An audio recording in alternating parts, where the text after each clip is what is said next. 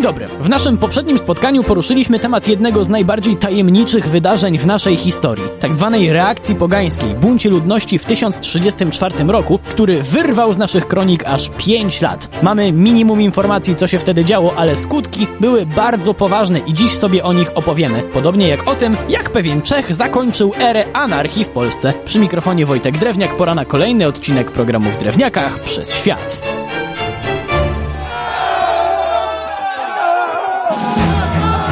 Pogańska akurat? No, poza tym, co już sobie powiedzieliśmy w naszym poprzednim spotkaniu o szoku kulturowym wywołanym przez nową religię, to również z uwagi na to, że na czele zbuntowanych grup stanęli najpewniej właśnie kapłani pogańscy albo ich uczniowie, bo powstanie wybuchło w 1034, więc już kilkadziesiąt lat po oficjalnym chrzcie Polski. Tak czy inaczej, w tym czasie powstało sporo nowych pogańskich świątyń, co jest argumentem świadczącym właśnie o przywódczej roli kapłanów i jedną z niewielu rzeczy, jakie wiemy o okresie 1034-1039. To dość potężna biała plama w naszej historii, na którą odrobinę światła rzucił Gal Anonim. W sumie to przytoczmy sobie fragment jego opowieści.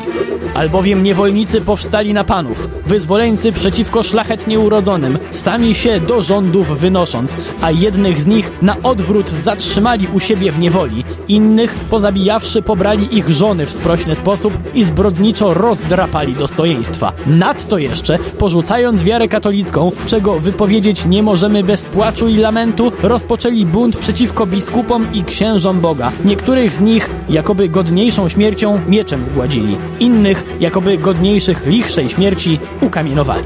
A zatem, jak się okazuje, reakcja pogańska nie była tylko buntem przeciwko nowej wierze. To znaczy, mogliśmy się tego domyślić już wcześniej, ale Gal nam to pięknie potwierdza. Ludzie mieli zwyczajnie dość uciskającej ich władzy i chaosu, a z tymi dwiema rzeczami kojarzyło im się chrześcijaństwo, bo właśnie wtedy się pojawiło. Wielu poddanych uważało duchownych przede wszystkim za urzędników wścibskiej władzy, od której trzeba się było odciąć, żeby wrócić do pięknych czasów wolności i tego, co znane, z czym z kolei kojarzyło się pogaństwo. No ale okej, okay, powody to jedno, a jakie były skutki?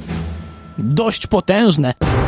Spore tereny odrywały się od państwa i organizowały się po swojemu. Nie mamy zbyt wielu informacji, jak takie organizacje wyglądały, ale pewnie nowe mini państewka skupiały się wokół silnego lidera, często pogańskiego kapłana. Najwięcej ugrali wściekli poganie na Śląsku, w Wielkopolsce, gdzie udało się obronić tylko największym grodom, a zwłaszcza na Pomorzu, bo w wyniku buntu pogaństwo stało się tam dominującą wiarą na całe stulecie. A co z pozostałymi ziemiami? Na Mazowszu znalazł się bardzo sprawny gospodarz, Masław, który szybko uspokoił buntowników, natomiast Małopolska z uwagi na bliskość Czechów była już trochę lepiej ogarnięta, jeśli chodzi o rozumienie idei chrześcijaństwa i tam bunt nie znalazł tego religijnego dopalacza, który wprawił we wściekłość ludzi w innych częściach kraju. Ogólnie jednak kraj pogrążył się w tęgim chaosie i nie wiadomo ile by to wszystko trwało, gdyby nie zagrożenie z zewnątrz, ale wcale nie niemieckie, a czeskie.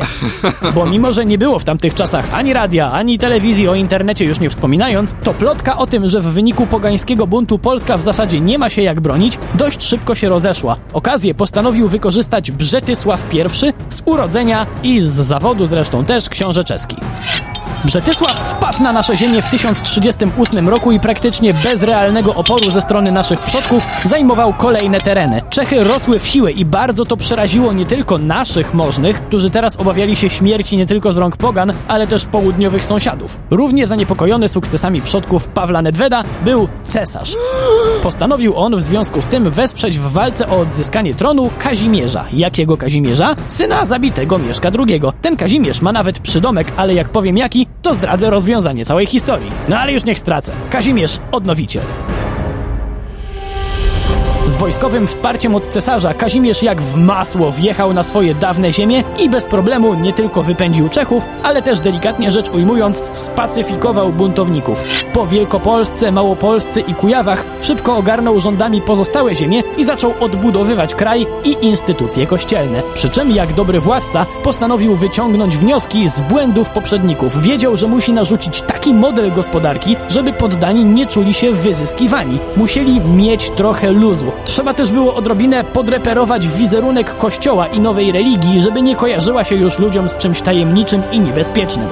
Podziałało? Okazuje się, że jak się dało poddanym trochę więcej wolności, to bunt poddanych podszyty sprawami religijnymi już się nie powtórzył. To znaczy, nie u nas, ale o innych tego typu akcjach jeszcze zdążymy sobie opowiedzieć. Przy mikrofonie był Wojtek Drewniak. Do usłyszenia.